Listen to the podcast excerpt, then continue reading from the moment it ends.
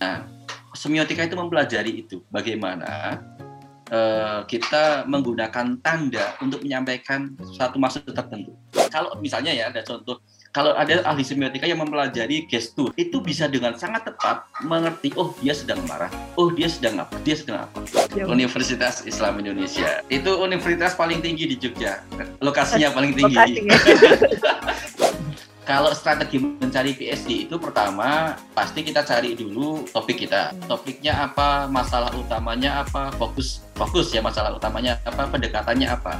Membawa keluarga uh, untuk tinggal lama di negeri orang itu ya ada seninya juga. Kalau cuma membawa istri, mungkin istri bisa lebih cepat beradaptasi ya. Hmm. Tapi membawa anak, anak, membawa anak, nah itu mereka mereka harus disiapkan mentalnya.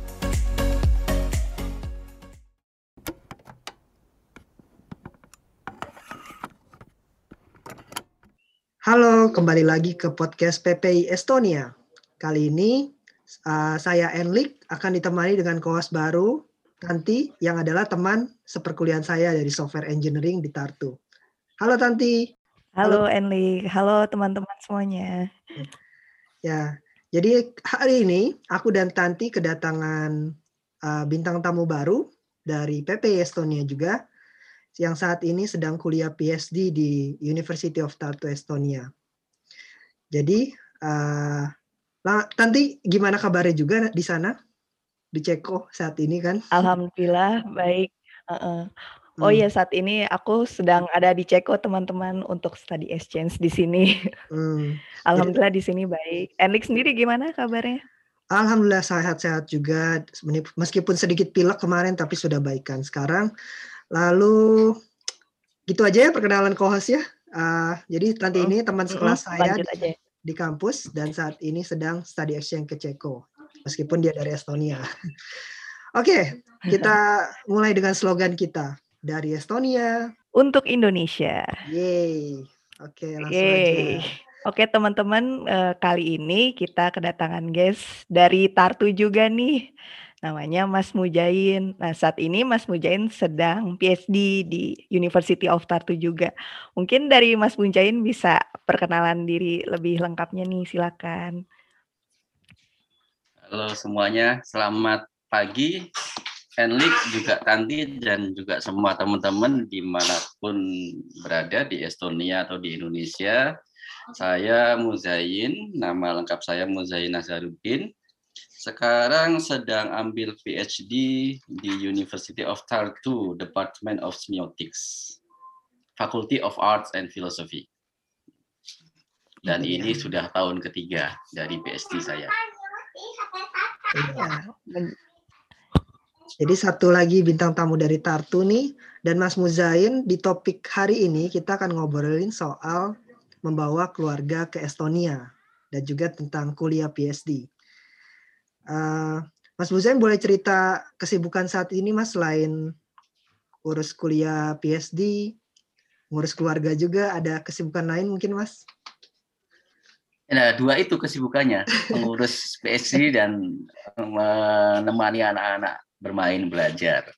Okay. Jadi kalau PhD single itu tantangannya beda banget ya dengan PhD dengan keluarga kalau kita bawa keluarga, kita harus memikirkan sekolah anak kita, terus pasti pengeluaran ekonomi jauh lebih banyak, pasti waktunya juga harus terbagi dengan keluarga, jadi suka dukanya beda banget dengan yang PSD single.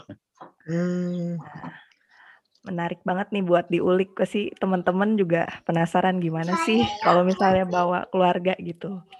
Nah, sebelum itu mungkin, uh, kita, uh, lebih ini dulu kali ya, uh, untuk perkenalan Mas Mujain mungkin bisa disebutin nih, Mas Mujain dari kota mana sih di Indonesia nih?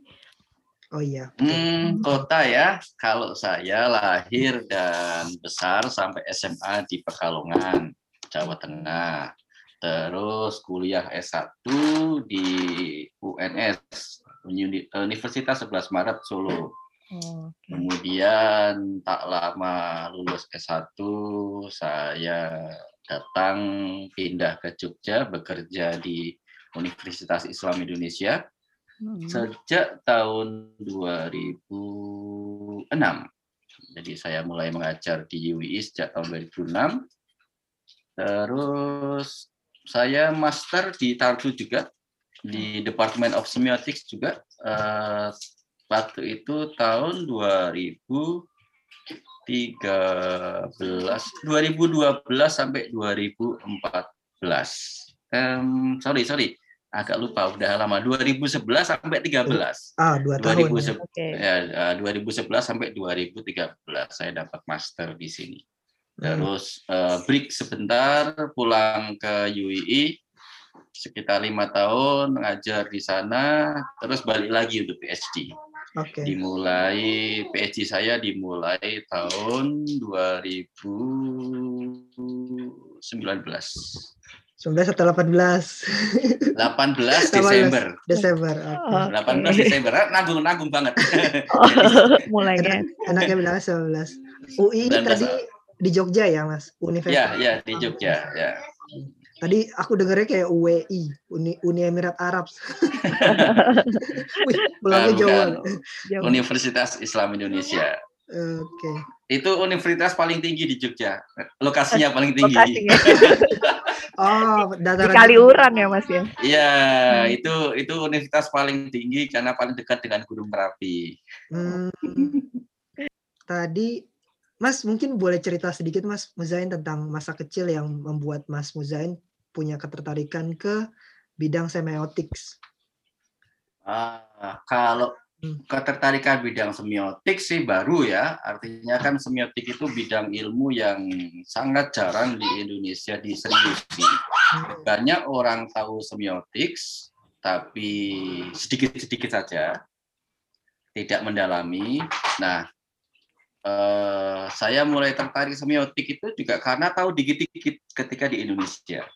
Ketika saya mulai mengajar atau seingat saya saya lulus mau lulus S1 itu ada kakak angkatan yang skripsinya waktu itu pakai semiotik. Lama sekali itu tahun 2000-an awal lah 2002 2003 gitu ada kakak angkatan skripsi pakai semiotik. Waktu itu di S1 tidak ada mata kuliah semiotik itu apa. Hmm. Jadi kita bingung itu ini makanan apa pula ini gitu kan. Ini apa sih semiotik itu? Nah, hmm. saya mulai ngobrol-ngobrol dengan kakak angkatan itu terus kok kayaknya menarik ya. Cuman ya saya nggak paham banyak waktu itu, nggak paham semiotika itu apa. Pokoknya tampaknya menarik itu aja lah. Kalau kita baru tahu benda baru ini nggak tahu ini benda apa, tapi kok kayaknya asik gitu kan. Hmm. Terus ketika saya mulai ngajar di UI, waktu itu mulai ada beberapa buku terjemahan semiotik, buku terjemahan dari penulis asing. Nah, hmm. saya mulai baca-baca, tertarik. Nah, dari situlah kemudian eh, saya memutuskan, nah, saya akan mempelajari semiotika secara serius.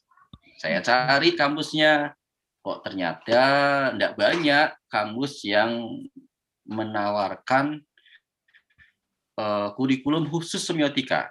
Hmm. Ada banyak yang mengajarkan semiotika itu hanya sebagai mata kuliah, satu dua mata kuliah saja. Hmm. Ada semiotics of media, biasanya di Department of Media and Communication Studies. Hmm. Ada misalnya semiotics of place, mungkin ada beberapa di Department of Geography, Human Geography. Nah, eh, waktu itu saya ketemu dengan satu university program MA hmm. yang menawarkan uh, semiotik secara mendalam. Seluruhnya mata kuliah tentang semiotik. Nama programnya Master of Art in Semiotics. Hmm. Waktu itu saya ingat saya kartu itu baru buka tahun kedua atau tahun ketiga waktu saya buka searching itu. Nah, saya daftar. Jurusan baru uh, ya. Mm -mm, mm -mm. Uh, MA internasional internasionalnya baru. Kalau M, ME hmm. dalam Estonianya sudah lama tampaknya ya dalam bahasa Estonia, tapi dalam M ME internasional dalam bahasa Inggris itu oh. uh, saya termasuk saya termasuk generasi ketiga atau keempat. Hmm. Saya lupa persis, tapi artinya masih baru. Hmm. Saya masuk di situ.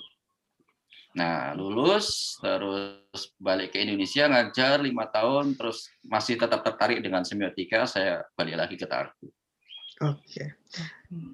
Aku belum dapat nih Mas semiotik buat orang awam artinya apa Mas? Semiotika uh, gini Li, kamu uh, memasang background kamu ini uh, hmm. apa itu uh, pantai ya? Iya, pantai ya, di Derawan. Derawan, ya. oh ya Derawan, Derawan Island ya. Hmm. Nah, bagi orang kita kita sebagai orang-orang biasa itu, oh pantainya menarik, gitu kan. Tapi bagi semiotician itu nanti dia akan bertanya-tanya, kenapa kamu kamu pakai background pantai itu? Oh, ada beberapa kemungkinan nih. Oh, tampaknya Sili kangen pulang ke Indonesia nih. Kangen kangen kangen kangen bermain di pantai, snorkeling di pantai atau diving di pantai karena di Estonia nggak bisa seperti itu. Nah, atau bisa jadi kamu punya kenangan khusus dengan tempat itu, atau ya itu, itu nah itu uh, itu salah satu cara simpel melihat semiotika.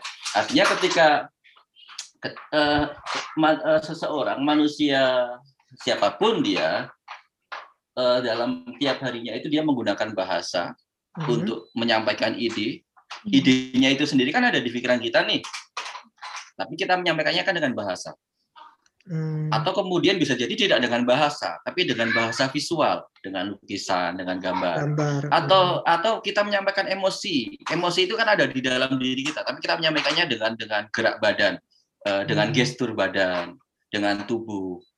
Nah, semiotika itu mempelajari itu, bagaimana uh, kita menggunakan tanda untuk menyampaikan satu maksud tertentu. Begitu kira-kira. Hmm. Dan Gimana, itu bisa sang, bisa sangat luas. Hmm. Mulai ini sih, mulai ada pencerahan ya.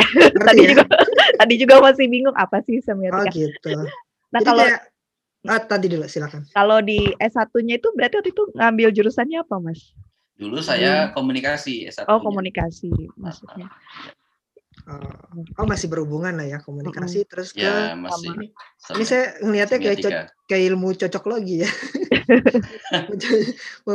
menghubungkan satu hal dengan hal lainnya gitu. Iya, betul. Hmm. Cuman kemudian kan begini, dugaan kamu itu bisa benar apa enggak?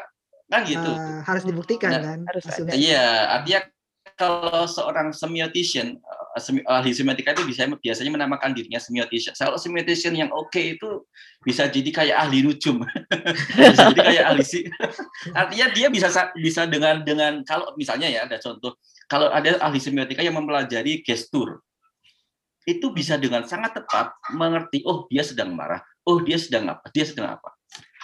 Oh. Ada ahli semiotika yang mempelajari bukan manusia tapi hewan dia bisa tahu oh hewan ini lapar, oh hewan ini sedang apa, hewan ini sedang butuh apa, maka treatmentnya harus bagaimana. It, ya di situ eh, apa di situ gunanya semiotika. Atau misalnya ahli semiotika mempelajari arsitektur, dia bisa hmm. tahu oh gedung ini eh, filsafatnya seperti apa di filsafat di balik gedung ini, fungsinya seperti apa, dulu dibangun tahun berapa kira-kira, siapa yang membangun bahkan bisa sangat detail.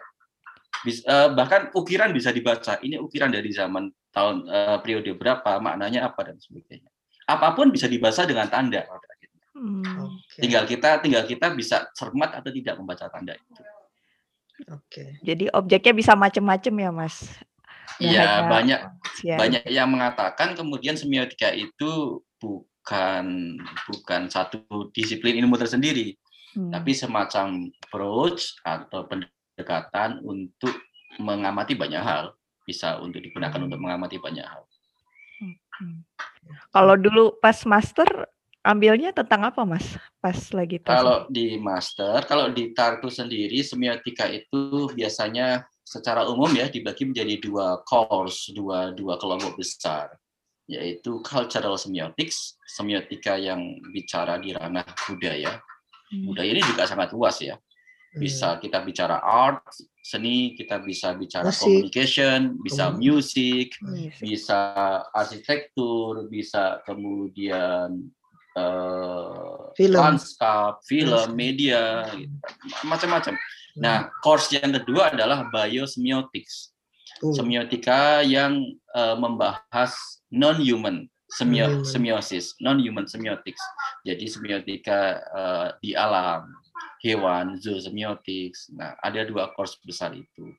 Oh, nah, uh, waktu master saya mempelajari semuanya karena kalau di master itu di Tartu semuanya dapat.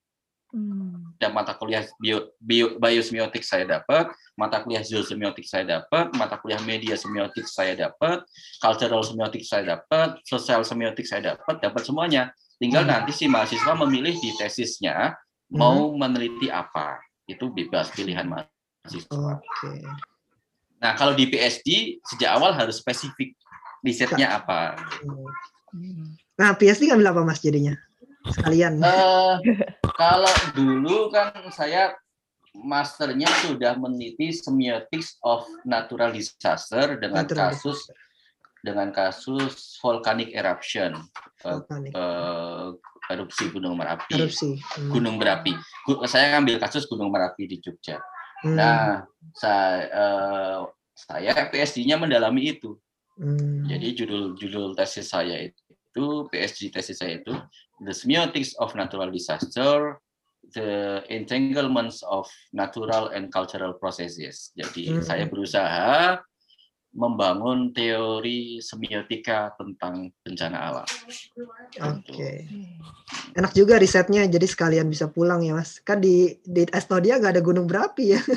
Ya, case case case tadi saya di Indonesia. Hmm. Jadi ya ini sekalian aja. Jadi kalau teman-teman ada yang minat PSD itu sebaiknya mengambil case study atau atau topik riset yang memang kita familiar. Jangan ambil yang hmm. totally baru. Nanti kita okay. uh, kita akan berhambat. Jadi saya ambil case study yang saya familiar. Gunung Merapi, Gunung Merapi di Jogja dan uh, pasca tsunami di Aceh.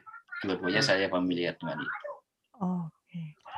Itu pas pengajuan proposal berarti eh, sebelum mendaftar itu mengajukan proposalnya dulu gitu ya Mas ya. Kalau mau ada case study. Kalau kalau PhD itu hampir semuanya uh, research riset base ya. Artinya hmm. pasti dia harus melakukan riset dan porsi risetnya itu besar. Hmm. Ada PhD yang ada PhD yang totally riset, tidak ada mata kuliah.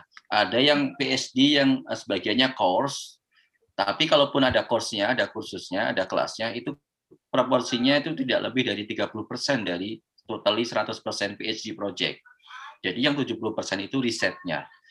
Dan riset ini selalu ditentukan sejak awal diterima. Artinya ketika seseorang diterima PhD, dia, dia pasti sudah punya riset.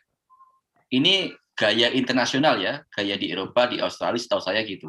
Di Indonesia sebagian enggak, sebagian diterima aja dulu PhD, tapi risetnya ditentukan belakangan. Tapi kalau hmm. kalau setahu saya di, di gaya Eropa itu selalu sudah fix risetnya sejak awal. Uh, tidak 100% fix ya, tapi hmm. bisa geser di tengah perjalanan tapi tidak jauh-jauh amat gesernya. Biasanya dia udah punya proposal riset. Yang diterima itu proposal risetnya itu, kira-kira gitu. Hmm. Ada ya dua model secara umum. Misalnya, uh, saya model yang kedua. Yang pertama begini, ada profesor yang memang sudah punya project riset besar risetnya, riset besar riset payung. Hmm. Kemudian riset payung ini ada beberapa subjudul. Nah, subjudul ini kemudian dilakukan oleh mahasiswa PhD. Jadi mahasiswa PhD itu melakukan bagian dari proses uh, riset besarnya profesor. Si mahasiswa PhD tidak, tidak perlu mengajukan judul baru karena dia sudah punya judul yang ditawarkan oleh profesor. Ini gaya pertama. Ada hmm. beberapa teman PhD di Estonia yang seperti itu. Nah, gaya kedua itu open call sebenarnya. Jadi eh, kita si nyari. kita yang nyari, kita yang mengusulkan proposal. Nah, saya termasuk gaya kedua. Saya mengusulkan proposal. Gitu. Hmm. Oke, okay. kalau cocok sama supervisornya di, dilanjutkan. Yeah. Hmm. Kalau nggak cocok cari lagi atau dia yang ngusulin.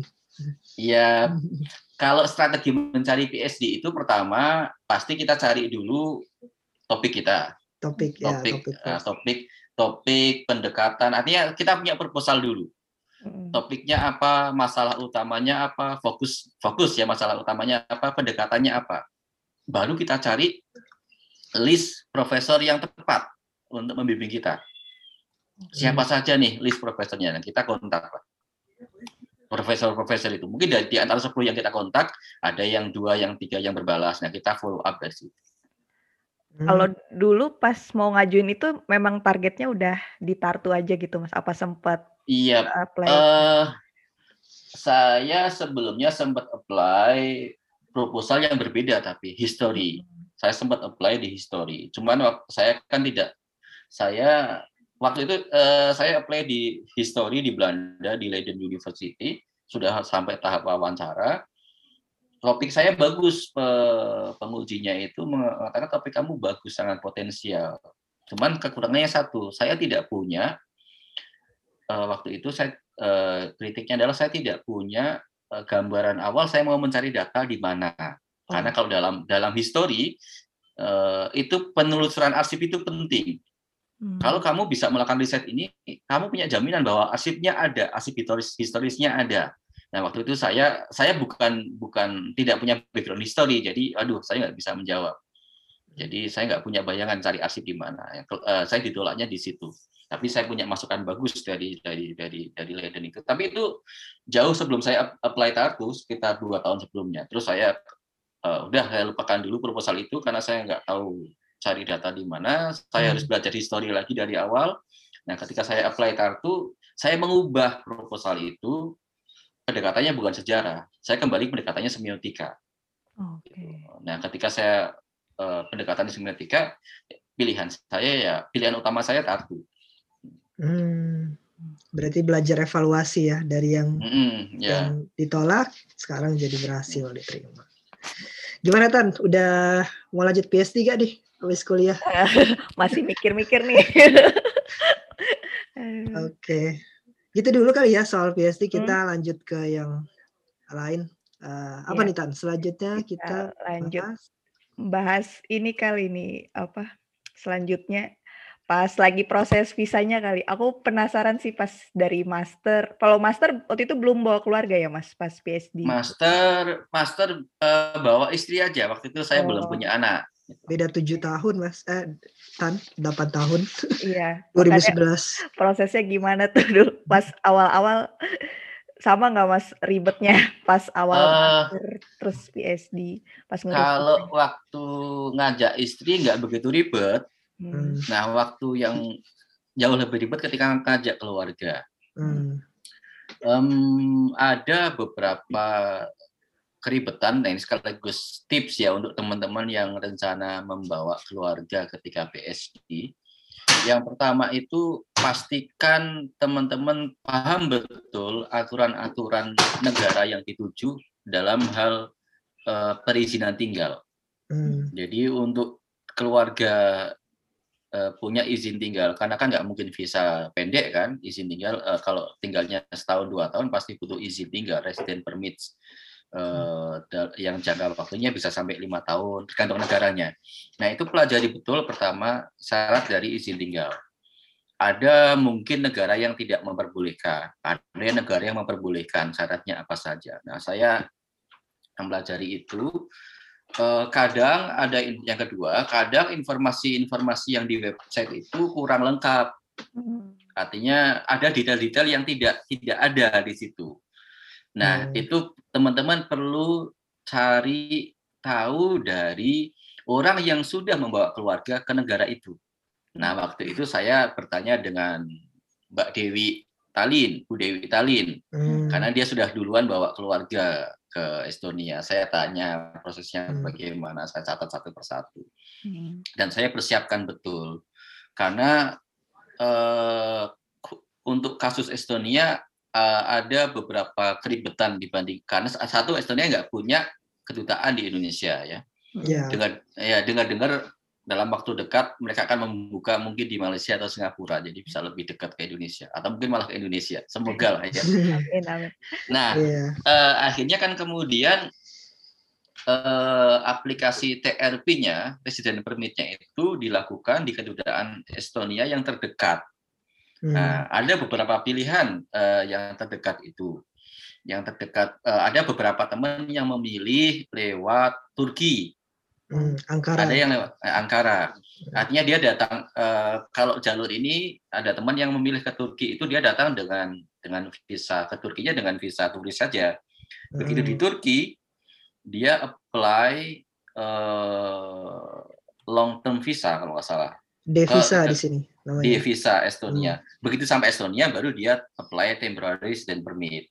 Mm-mm. Karena setahu saya ada aturan baru bahwa TRP itu hanya bisa di-apply di Estonia, tidak bisa di kedutaan. Nah, nanti dicek lagi karena aturan-aturan ini sering berubah ya. Hmm. Uh, waktu hmm. saya, waktu zamannya Bu Dewi dulu, hmm. aplikasi TRP-nya bisa dari kedutaan Estonia.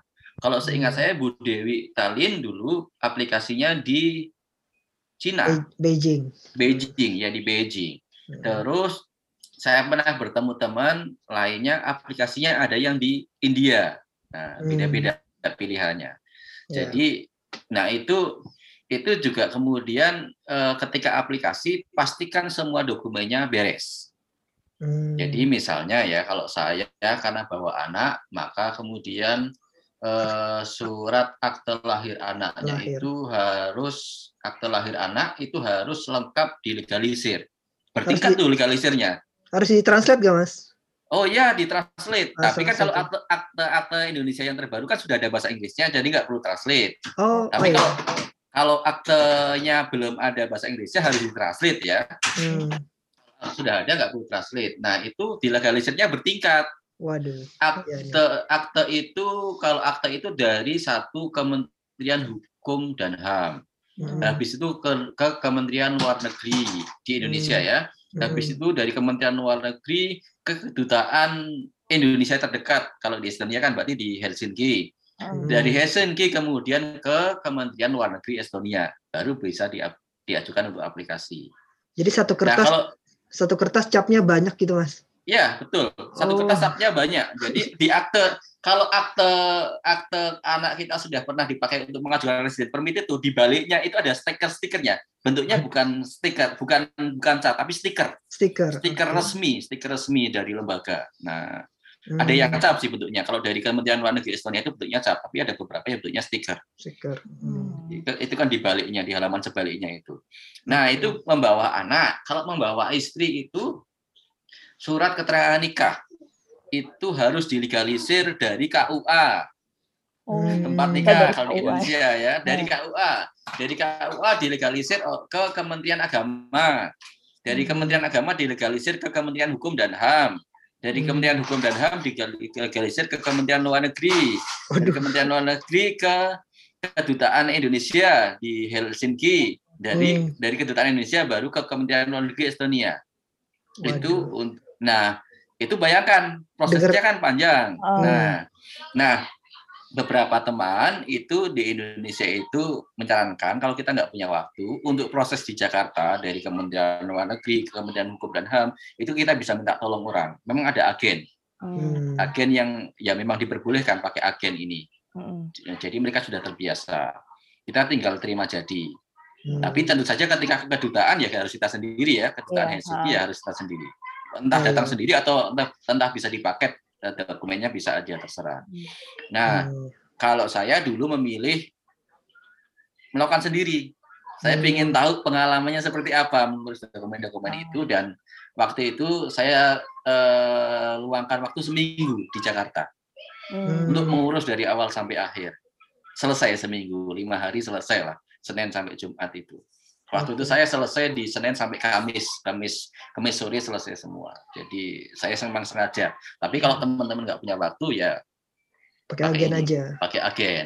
Nah itu itu untuk eh, izin izin ini ya untuk izin tinggal. Nanti kan berarti teman-teman ini kalau ke, Estonia kan sebelum ngurus izin tinggal kan harus punya visa dulu. Mm. Visa negara yang dituju untuk mengurus izin tinggal atau mengurus long visanya Estonia. Teman-teman berarti harus mengurus visa ke Turki atau mengurus visa Cina untuk ke Beijing atau visa India. Nanti uh, itu itu ini ya uh, hal yang mau nggak mau harus dilakukan kalau membawa keluarga. Hmm. Uh, administrasinya memang harus dilakukan.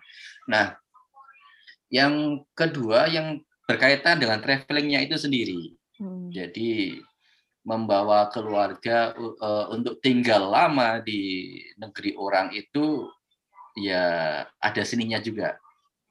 Kalau kalau kalau kalau cuman kalau cuman membawa istri mungkin istri bisa lebih cepat beradaptasi ya. Hmm. Tapi membawa anak, anak, membawa anak, nah itu mereka mereka harus disiapkan mentalnya. Kalau saya sudah jauh hari saya kasih tahu anak-anak nanti uh, ini uh, akan uh, anak-anak akan saya ajak ke Estonia. Nah, saya kasih kasih tahu dulu hal-hal yang menarik di sini.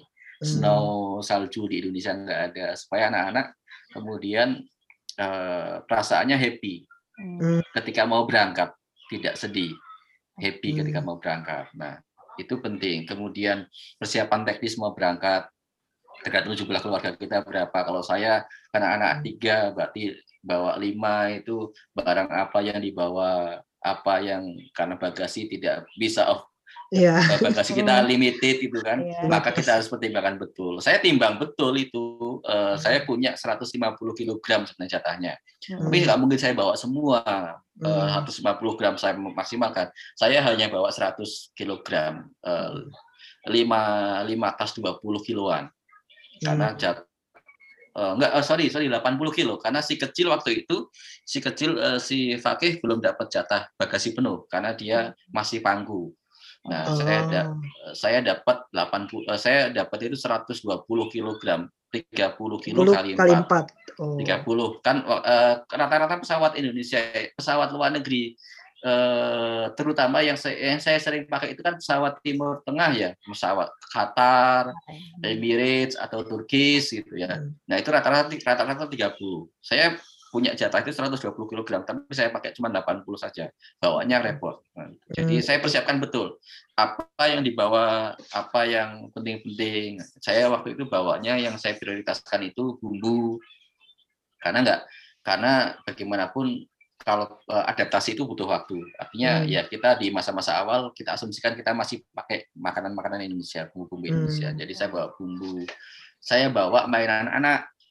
Nah, hmm. karena saya anak-anak masih kecil. Jadi mainan anak itu saya bawa uh, beberapa yang memang favoritnya anak-anak supaya okay. mereka begitu sampai sini punya mainan pakaian nggak begitu banyak saya bawa hmm. pakaian pakaian pakaian pakaian dasar saja yang kira-kira cukup ganti untuk seminggu ganti cukup lah karena saya karena saya udah menguasai Medan Tartu oh saya tahu pakaian-pakaian iya. yang murah di mana itu saya tahu iya, dan iya. ini juga strategi ini ya strategi berhemat uh, berhemat dan strategi kita mau ada ada dua pilihan mengajak keluarga itu hmm.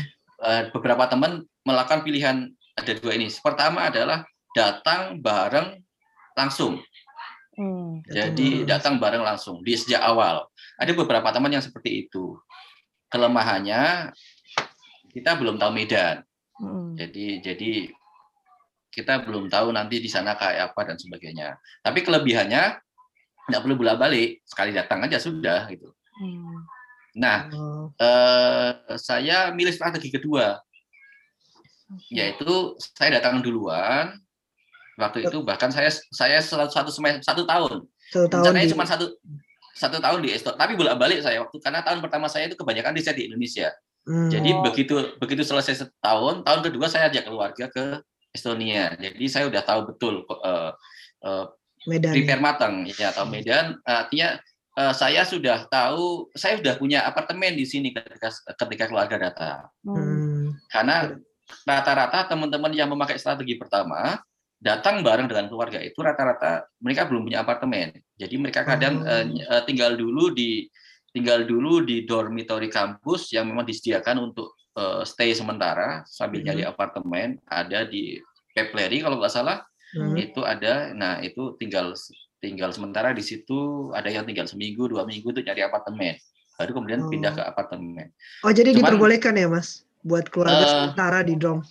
Iya, uh, tapi bukan yang di dom Narva atau di dom Ratu C. Oh, dom ada yang, di yang kecil, yang yang, yang khusus ya buat. Pepleri. Ah, ada Pepleri. Pepleri, Pepleri kayaknya. Ya, ya. kayaknya kalau nggak salah di Pepleri. Nah di situ ada kita bisa uh, di situ sementara ke keluarga nggak masalah, hmm. cuman tidak untuk menetap. Hmm. Artinya untuk sementara. Beberapa beberapa teman uh, setahu saya memilih strategi itu. Cuman saya memilih yang kedua.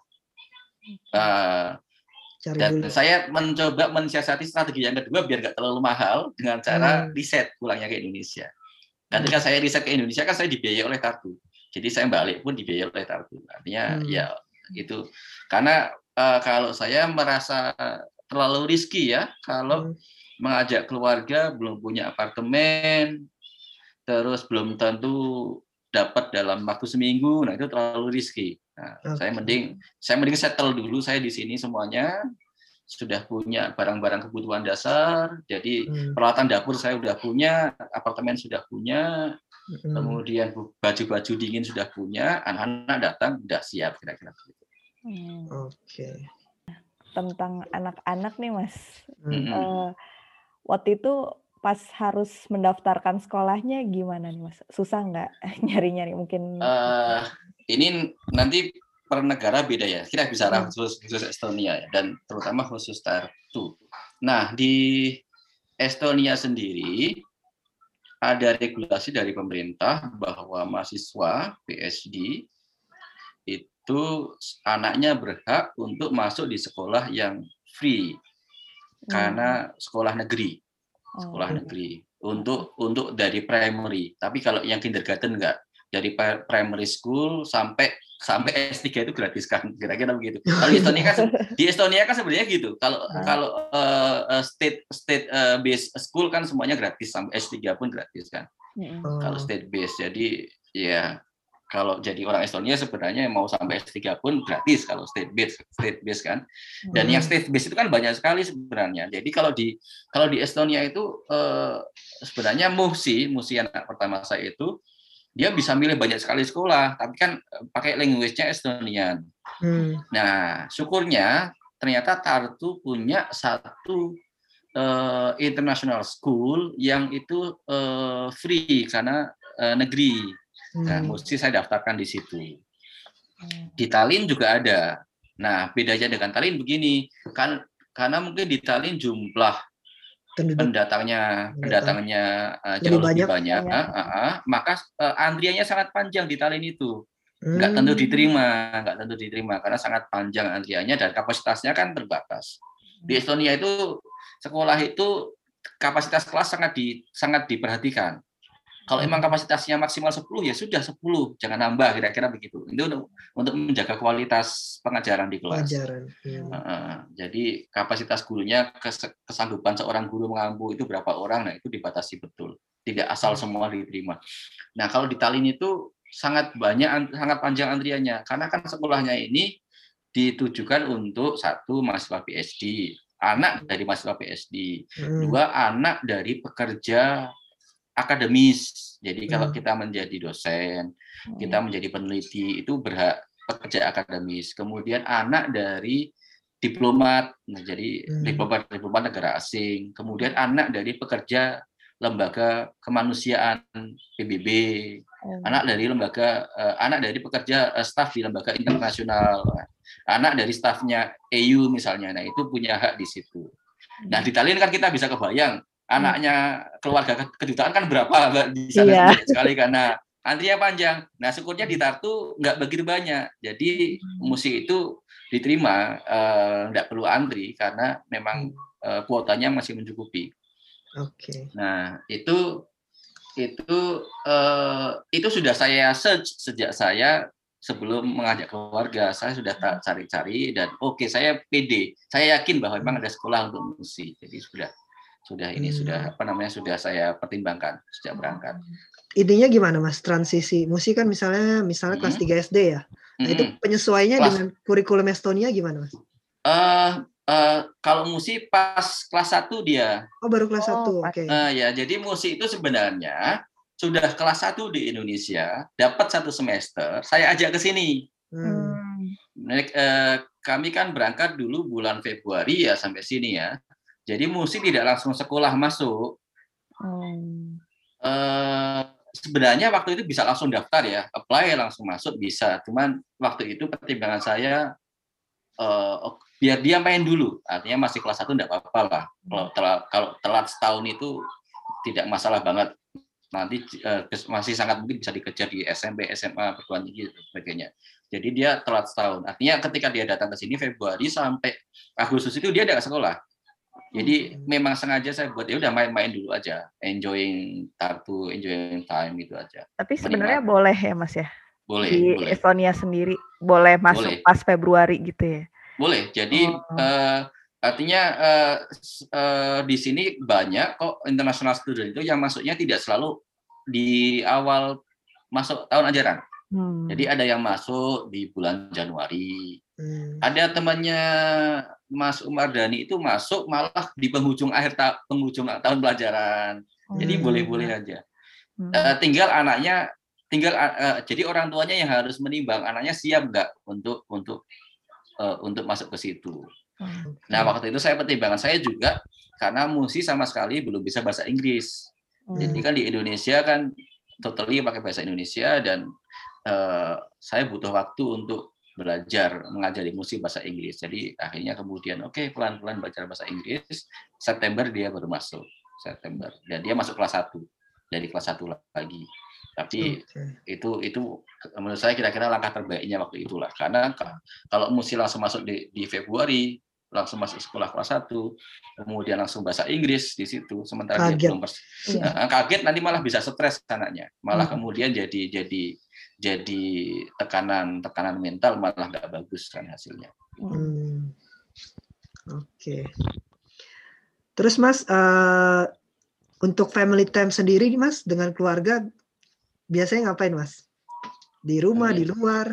Uh, tergantung musim nih. Kalau kalau winter kalau winter kalau winter kebanyakan di rumah ya. Hmm. Main kita main. Walau musim suka Lego, kalau Afrika suka puzzle, kalau si kecil si Fakih masih suka nonton kartun, ya semuanya suka, suka nonton kartun. Nah, nah hmm. kalau pas mulai spring, kemudian ini uh, apa namanya summer, menjelang sering main summer. di luar, uh, menjelang sering main di luar main okay. naik sepeda, naik skuter, main kan banyak taman di sini taman kota ya sering main hmm. Iya. Ya, di sini hijau banget ya buat jalan-jalan. Ya. Oh iya, hmm. Mas Mujain tuh hobi ini ya waktu itu sepeda sama anak-anaknya. Masih sering juga sekarang ya, Mas? masih, masih. Cuman ini uh, yang uh, yang sering uh, belum belum sering tapi sudah sudah beberapa kali naik sepeda. Hmm belum belum sering-sering amat karena masih sering dingin ya jadi ya, uh, masih sering masih sering hujan jadi uh, belum belum sering-sering banget ya cuaca Tartu tuh Tapi, seperti uh, eh lanjut dulu mas ya jadi ini apa namanya uh, kalau sepeda memang hobi uh, emang senang ya jadi tinggal nanti nunggu waktu yang tepat kita hmm. sering-sering hmm. sepedaan lagi iya, nunggu cuacanya lah hmm. Ya tadi nambahin cuaca di Tartu tuh seperti pikiran wanita ya mas, sulit itu. Waduh, waduh. Kadang tiba-tiba bisa muncul salju kapan pun gitu. Kadang-kadang bisa salju kan kapan Iya betul. Oke. Okay. Oke. Okay. Nah, terus hmm. lanjut ke ini nih Mas tentang biaya hidup nih. Pasti teman-teman kan pada penasaran nih kalau waktu itu kan kita pernah hmm. nge-share di Instagram PP Estonia biaya hidup kalau sendiri ini. Nah, kalau misalnya berkeluarga kira-kira habisnya berapa nih Mas per bulan untuk overall lah ininya untuk flat okay. juga. Hmm. Jadi uh, satu uh, sangat tergantung jumlah anggota keluarga. Hmm. Yang kedua memang biaya ketika keluarga itu akan membengkak pertama karena faktor rumah rumah tinggal apartemen. Kalau teman-teman single kan bisa dom ya. Dom itu kan hmm. paling sebulan habis maksimal kalau sharing room kan maksimal 150 ya, 170 kan. Hmm. Ya, benar ya, Li? Ya, 100. Masih segituan ya? Ya, 110. Baru aja 110 naik ya. malah ya. eh sekarang 117 ya, enggak jauh beda. Nah, ya segitu kan. Artinya bahkan nggak sampai 150-an ya. Iya. Nggak sampai ya. Nah, hmm. Nah, itu di dom kan. Tapi kan kalau sama keluarga nggak mungkin di dom, maka kita harus cari apartemen. Nah, apartemen ini yang kemudian pertama-tama harus dipahami ya harganya jadi sangat tinggi. Hmm. Uh, dan ini tergantung kita uh, tipenya sangat banyak. Uh, ada teman kita yang punya apartemen itu cuma 210 per bulan. Kalau tempat saya itu 310. Ada yang teman yang punya apartemen 350 per bulan. Hmm. Ada apartemen dekat saya itu yang sampai 500 per bulan. Ada juga yang di tengah kota sampai 700 per bulan kan tergantung kita milih kan seperti hmm. apa budget seperti apa. Tapi katakanlah eh, take all yang eh, rata-rata lah ya kayak yang saya pakai itu kan 300. Itu eh, biaya dasar. Nanti kemudian kan ada biaya bulanan. Listrik, air, pemanas dan sebagainya. Kalau saya eh, berlima itu rata-rata rata-rata habis per bulan 200. Karena kan pengeluaran hmm. air banyak, nyucinya lebih sering kan gitu kan. Hmm. Nah, itu katakanlah 500 per bulan. Nanti kalau untuk biaya hidup per orangnya itu kira-kira gini lah. Hmm. Kita hitung aja rata-rata satu orangnya 100. Jadi hmm. kira-kira 500 kali uh, berarti kalau saya 500. Hmm. Uh, 500 berarti kan sekitar 1000 1000 ya, per bulan. Hmm. Nah, 1000 per bulan. Nanti kita harus spare juga misalnya kita mau jalan-jalan, hmm. mau makan di resto, pas sekali makan di resto, sekali jalan-jalan, hmm. sekali ya main keluar kota ya katakanlah spare sebulannya untuk kan tidak tapi tidak harus tiap bulan ya. Hmm. Uh, tapi kalau kalau nanti kalau sama anak-anak kemudian harus ada anggaran untuk anak-anak. Hmm. Misalnya anggaran mainan ya sesekali beli mainan ya sesekali main kalau nakeskus makan di KFC atau McD kan begitu nah itu kan itu ada anggarannya nah uh, di total kira-kira 1,2 1,1 satu satu koma satu atau 1,2 per bulan itu dengan anggota lima ya hmm. nanti kalau dengan anggota satu uh, anak beda lagi itu mbak beda lagi. ya katakanlah 500 apartemen 300 untuk anak eh 300 untuk makan 100 yang untuk kebutuhan anak ya mungkin 900-an. Kira-kira begitu. Kasarannya lah. Itu itu eh, sudah nyaman, hmm. artinya kita tidak gilit-gilit banget. Kita masih eh, bisa makan milih ayam, hmm. milih milih ikan, masih bisa milih eh, kita pingin beli sayur, masih bisa milih lah, beli udang, kita masih bisa milih tidak hmm. tidak basic banget tapi dia juga tidak boros tidak wah tidak mewah lah nggak tiap minggu terus ke resto habis itu mana enggak tapi tekor eh, tekor nanti ya itu itu eh, nyaman tapi tidak boros kira-kira begitu hmm. kalau mau lebih irit ya bisa jadi bisa juga lebih irit tapi kalau saya sih prinsipnya selagi dia biasiswanya cukup ya sudah lah yang penting uh, anak-anak nyaman jadi tidak perlu harus ngirit ngirit banget hmm. oke oke oh, iya. enaknya di Estonia ini juga ada anggaran dari pemerintah gitu ya mas nah itu ya hmm. kalau saya uh, uh, ini semoga aturannya nggak berubah ya artinya hmm karena karena ini kan aturan pemerintah bisa jadi kalau resimnya berubah nanti juga berubah. Kalau di Estonia hmm. itu sangat sangat mendukung uh, mendukung keluarga yang kan, punya anak ya. Hmm, karena ceritanya kan Estonia itu negara yang salah satu negara yang yang struktur masyarakatnya tua. Masyarakat hmm. uh, orang orang tuanya sangat banyak, sementara anak-anak mudanya itu ogah punya anak. Hmm. Nah, mereka itu ya itu itu tidak hanya Estonia tampaknya Eropa itu banyak yang kayak gitu. Yeah. Nah, mereka mereka itu kemudian mendorong orang-orang penduduknya untuk punya keturunan. Karena hmm. bagaimanapun ini penting untuk kelangsungan Estonia ke depan kan punya keturunan. Hmm. Nah, salah satunya adalah dengan cara sosial benefit so, sosial benefit hmm. untuk keluarga. Jadi ada sosial benefit ketika seorang e, ibu melahirkan anak, maka dia dapat jaminan sekian ratus euro sampai 18 bulan. Hmm. Gitu. Proses Terus, proses persalinannya juga di cover ya mas proses persalinan di cover begitu lahir anaknya ada ada biaya benefit sendiri hmm. nanti sampai anaknya diasuh sampai 18 bulan ada benefit untuk si anak kemudian ketika uh, nanti uh, benefit untuk anak itu permanen hmm. seterusnya sampai usia sampai dia usia 18 tahun Sepan, sepanjang kita punya resident permit ya karena hak-haknya hmm. diakui ketika kita punya resident punya resident permit di sini nanti ketika anaknya tiga ada benefit berbeda lebih besar. Ketika anaknya lima ada benefit lebih besar lagi, nah, gitu. Jadi ini ini berlaku, ini menariknya di Estonia ya. Ini berlaku tidak hanya untuk penduduk, tapi siapa pun yang punya resident permit Estonia dapat hak yang sama. Jadi saya dapat hak itu. Artinya eh, eh, keluarga saya juga di sini kehidupannya ya relatif sangat dibantu oleh pemerintah Estonia ya. Iya. Jadi apa? Uh, meskipun hitungannya temporary residence permit, tapi kita sudah dianggap seperti uh, permanen ya. Ya, artinya benefitnya uh, uh, benefitnya benefit, berlaku. Hmm. Benefitnya berlaku. Oke. Okay. Apalagi nih Tan tentang keluarga?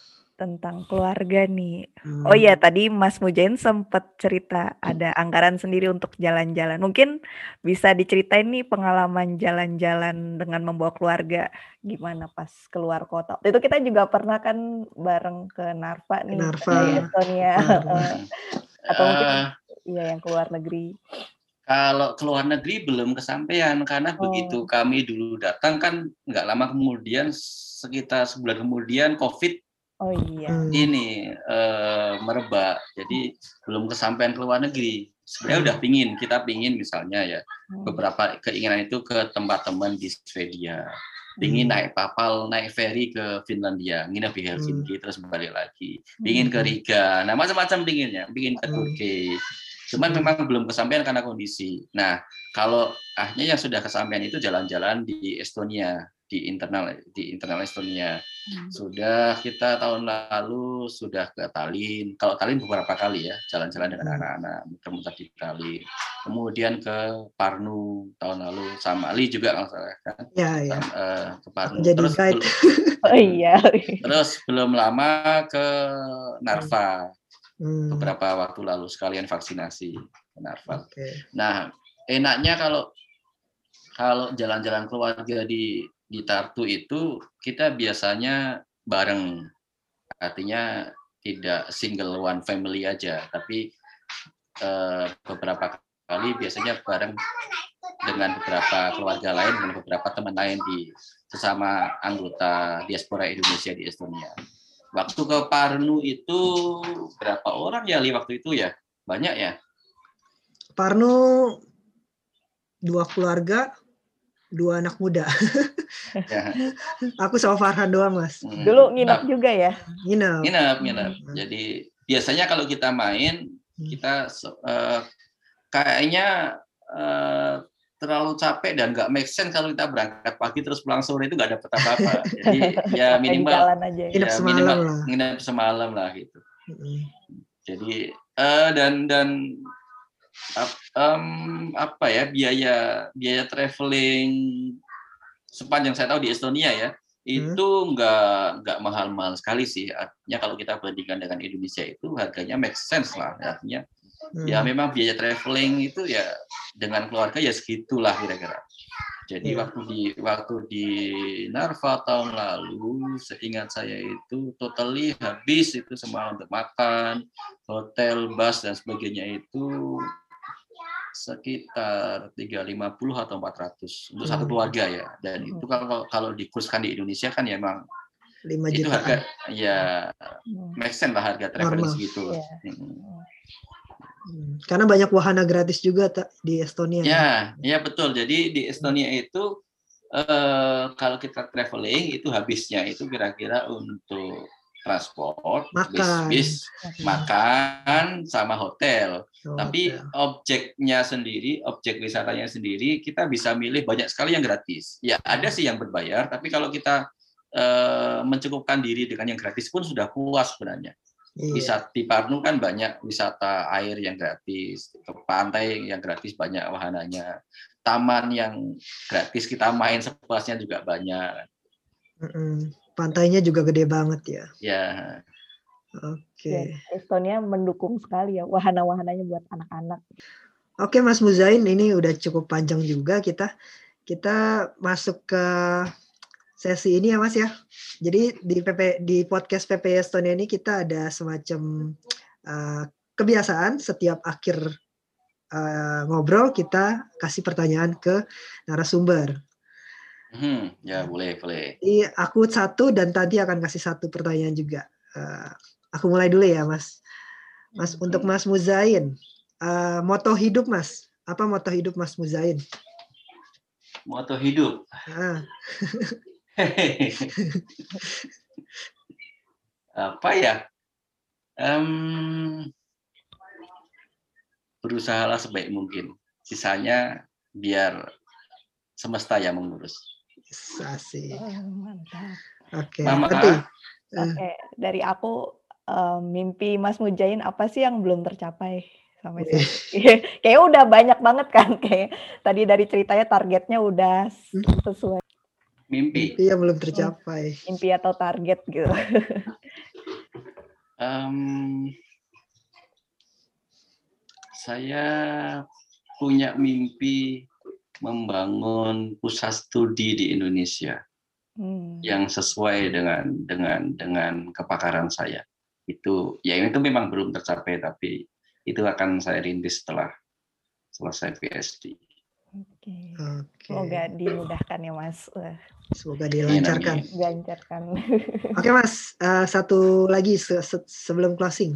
Eh, rekomendasi Mhm. buku Mas. Ini aku lagi kepikiran sih kasih rekomendasi buku tentang semiotik, tentang kehidupan secara umum, apa pun. Hmm, hmm, hmm, hmm. Buku ya Hmm, banyak ya, banyak ini. satu atau dua buku yang masih Mas Muzain ingat sampai sekarang atau jadi pegangan. Nah, buku, buku. Karena banyak banget jadi bingung. buku untuk umum. Oh Untuk, ya untuk umum boleh. Mhm. Jangan bukunya musi ya Mas.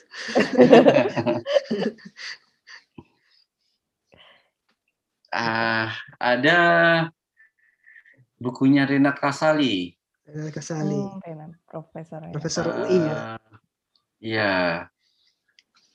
Kalau nggak salah judulnya Rechange Your DNA kalau salah atau apa saya lupa. Nah itu Reaching Your DNA by coba coba coba di search.